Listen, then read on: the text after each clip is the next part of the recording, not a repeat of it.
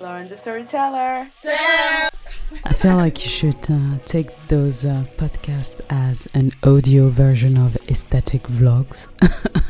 Do you get what I'm saying? Where you just unwind and you are by yourself and you are cleaning your place, cleaning your room, or at least pretending to, and looking at the fake camera, breaking the fourth wall, and talking to your, your imaginary audience and be like, I know, guys, it's been like this for the last two weeks, but you know how depression gets.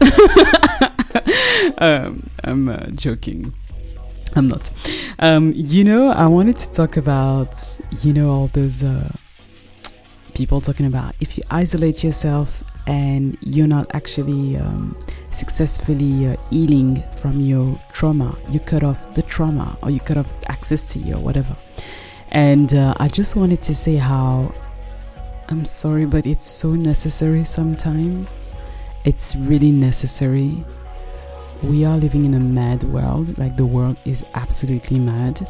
And of course, community is really, really important, but what type of community? You need to be in community with people that have shared values and a shared vision, and um, also that can actually listen and understand.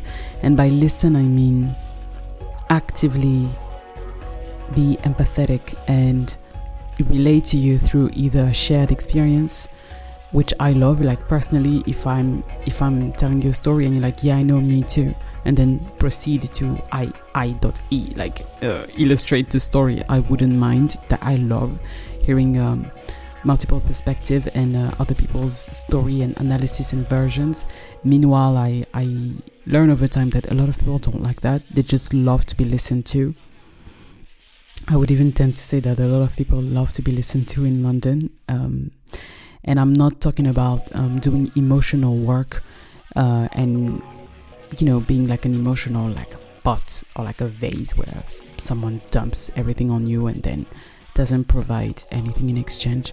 I'm talking about an actual, like, conversation. And um, I don't think it's hard to come across like being able to converse with someone. I think what is hard to come across is someone that can actually be in community with you. As in, I'm not talking about someone you can call whenever you have an issue. I'm talking about knowing that if you are in the depth of your depression or the depth of your um, of your overthinking or things like that you know you can uh, count on this person to be a listening ear and depending on the type of communication you like or your style uh, being able to um, either relate to you with a story that's what i enjoy personally or um, being able to just say yeah i i understand what you're going through trust me i understand which is something i would tend to say because um ah, the things people are going through like trust me when i said that if i've never lived through that, that's what I would say. Oh my god, like I've never lived through that. I I really don't know what to tell you, but I I really understand and I appreciate that you trust me. Otherwise, otherwise, if I've lived through that, yeah, yeah, girl, yeah, I know, I know, yeah, mm-hmm, uh-huh, exactly, uh, mm-hmm, mm-hmm. uh, trust me when I say I really do enjoy that when you get to hear that or when you get to do it. Like, mm-hmm, yeah, uh-huh, mm-hmm, ah, mm, yeah, uh, mm, this is what you say, mm-hmm, this is what, I do. mm-hmm, and then when you do that, mm-hmm, and then I, oh, and I do that, mm, exactly. Or when people are literally able to tell you what's gonna happen in the next future, and it exactly and it, this is exactly what happens. It's so scary, but it's so accurate, and at least you're prepared. Like I have like a couple of friends like that, and I'm always scared to speak to them because they can accurately predict what's gonna happen. It's very very scary, very very scary, but very very important. And it's funny because they always tend to be drum roll, actual drum roll older women sparkle sparkle sparkle sparkle stars stars emoji so um yeah interesting personally i love to be isolated i'm in my own world no one can disturb me. I don't have to, you know, like read between the lines, read behind the screen. I don't have to. I don't have to. Uh, uh, yeah, like pretend as well, like wear this social mask of, okay, so now we are in representation. I need to be that role that I'm assigned to play in society, and I think I think that's the most difficult part for me, where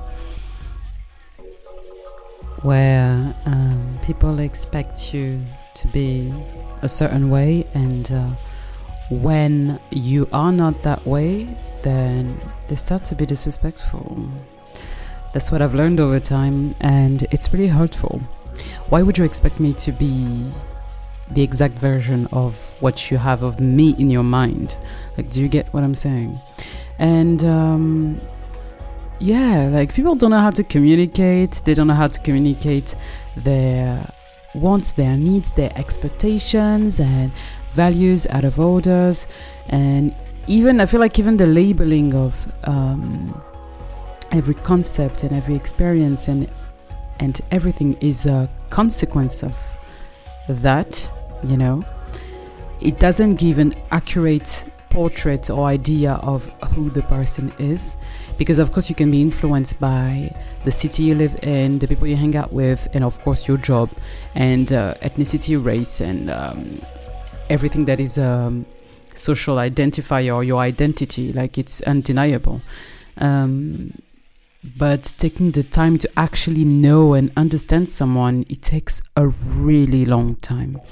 I would even go as far as saying it can it can take up to 10 years. Like you don't even really know someone. Even after 10 years like you don't really know a person because they are constantly changing they are constantly in movement and uh, they are constantly evolving. And i include myself. When i say all of this it's not just uh, you guys are like this and you guys are like that and i don't like it. No it's i include myself huh? i'm as uh, huh?